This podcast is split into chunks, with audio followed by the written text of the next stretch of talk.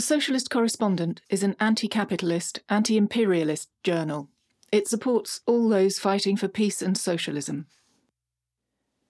Podcast 78 The Cost of Profit Crisis. An 11% wage rise for all public sector staff, that is 5.8 million workers, would cost £13 billion, according to the Institute for Fiscal Studies. The government would get around a third of this back in extra tax and national insurance payments. So we're really looking at a cost of approximately £8.7 billion, according to Richard Burgon, MP. To put this in perspective, the government bailout of Bulb Energy and its private takeover by Octopus Energy, reported in Metro on the 22nd of December, will cost the taxpayer in the region of £6.5 billion. The increase in public sector pay would need to be funded year on year. But again, according to Richard Burgon, quote, a small wealth tax on the very wealthiest households with assets of over £10 million could fund this, or we could end the injustice where taxes on profits when selling assets are paid at lower rates than the income tax you pay on your wages. Addressing this by equalising capital gains tax rates with income tax rates alone would raise £17 billion a year, more than enough. In short, the government, without bemoaning its affordability, is prepared to pour billions into propping up private capital, billions that will materialise as shareholder dividends, but is not prepared to pay public sector workers a decent wage. Even these figures are only scratching the surface of Tory priorities.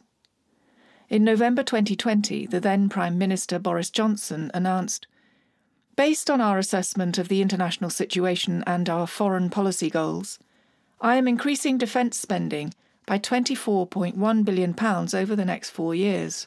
That is, £16.5 billion more than our manifesto commitment.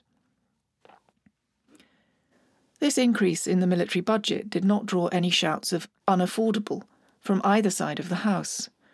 Bear in mind that is the increase in military expenditure, not the total. In 2021, Britain's annual military expenditure was £59.5 billion. Ben Wallace, MP, Minister for Defence, has announced government plans to increase this to £100 billion per annum by 2030.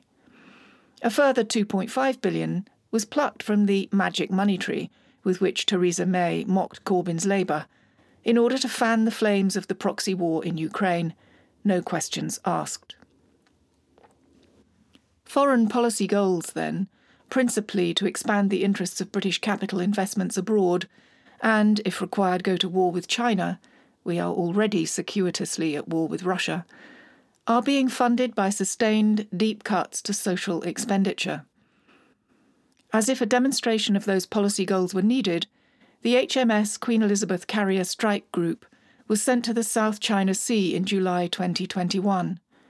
The strike group consisted of the HMS Queen Elizabeth aircraft carrier, the largest and most powerful surface vessel in the Royal Navy's history, eight other attack vessels, 32 aircraft, and 3,700 personnel a genuine defence policy with the sole objective of defending Britain from attack rather than promoting British global imperial interests, would cost a small fraction of the current budget, releasing multi billions of pounds every year for investment in socially useful production and the socio economic infrastructure. The government's plan to double the current waste on military spending is obscene. The government's attack on public sector workers and Britain's social infrastructure has nothing to do with what they call economic necessity. It is a political choice. Its deceitful narrative that public sector wage increases in line with inflation are unaffordable was further exposed in a recent report by the Royal College of Nursing. The report details how awarding nurses a pay rise of 5% above inflation would be cheaper than recruiting new nurses from abroad or using agency staff to fill vacancies. The cynical, ruthless treatment of NHS staff is not about cost. The Tory government strategy, drip fed over 12 years, is calculated to suppress wages, decimate the workforce, and collapse public services to the point where the remaining skeletal infrastructure is potentially profitable and attractive to private takeovers.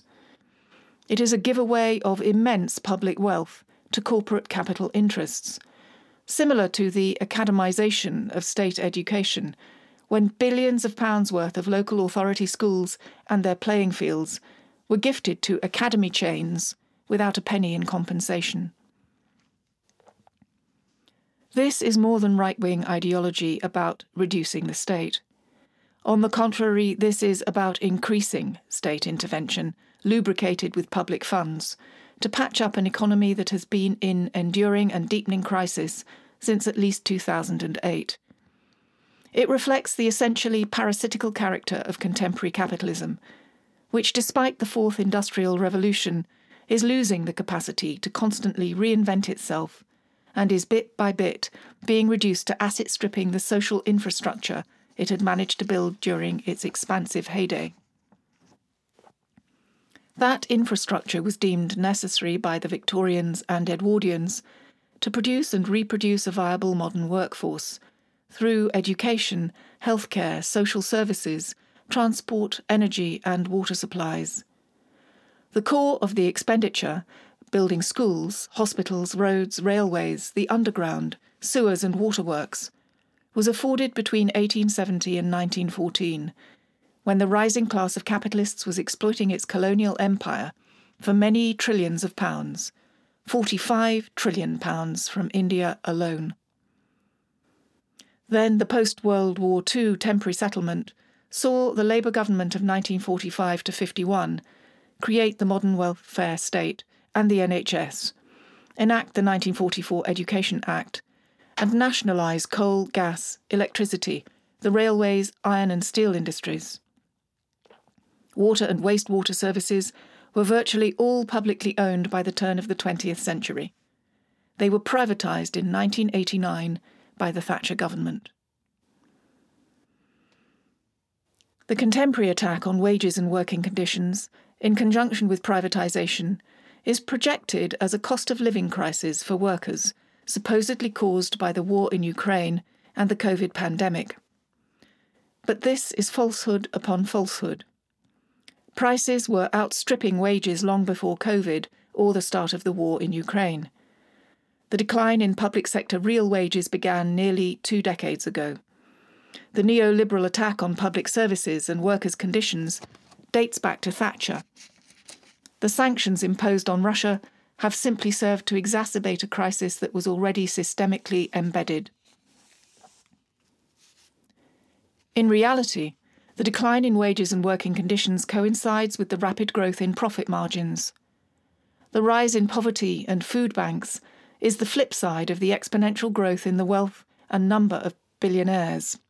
These contrary class fortunes are causally and inseparably connected, Britain's billionaires are increasing their wealth by £220 million every single day. Bankers' bonuses are up 28%, and bosses' pay at the largest 100 companies is up by 23%. Globally, every 30 hours the pandemic spawned a new billionaire, said Samesh Jha of Al Jazeera. He also said, quote, According to the Bloomberg Billionaires Index, 131 billionaires more than doubled their net worth during the pandemic. The world's richest person, Louis Vuitton chief Bernard Arnault, was worth $159 billion on December the 27th, 2022, up by around $60 billion compared with early 2020. Elon Musk, the planet's second wealthiest man, boasts a $139 billion fortune, less than $50 billion before the pandemic. And in India's Gautam Adani, third on the index, has seen his wealth increase more than tenfold in this period, from approximately $10 billion at the start of 2020 to $110 billion at the end of 2022. According to estate agent Knight Frank, ultra high net worth UHNW individuals, defined as having a fortune of more than $50 million, are now at a record number of 218,200. Credit Suisse add that the number of people in the UHNW bracket has increased by more than 50% in the last two years. What we are living through is not an unavoidable cost of living crisis. This is the unfolding of a deliberate strategy to intensify the upward redistribution of wealth, to compensate capital for an enduring systemic crisis. Experienced as immiseration by the working class, and as tragedy and devastation by the global south, this is in truth a cost of profit crisis. With the Tax Justice Network estimating that between $21 trillion and $32 trillion in financial assets are sitting in offshore tax havens. The cost of profit crisis is resulting in grotesque stockpiles of wealth that ultimately will never be used.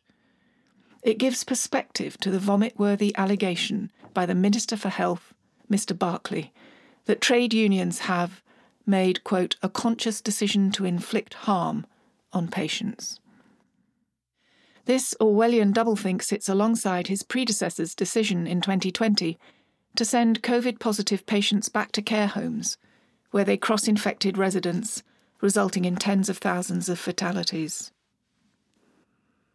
Theorising about the small state has not prevented the government from interfering directly in the rail dispute, instructing rail companies not to agree a deal with the RMT, ASLEF, and other unions. The government is subsidising the prolongation of the dispute by funding any company losses incurred as a result of strike action. While striking workers are losing income, company profits are being looked after by the state. The role of this Tory government in the conflict between Labour and capital is transparent. It is the executive leadership of a ruling class committed to prolonging the systemic status quo, continuing the upward redistribution of wealth and to crushing organised working class resistance. If you'd like to read more or to subscribe to the journal, you can do this via our website at www.thesocialistcorrespondent.org.uk.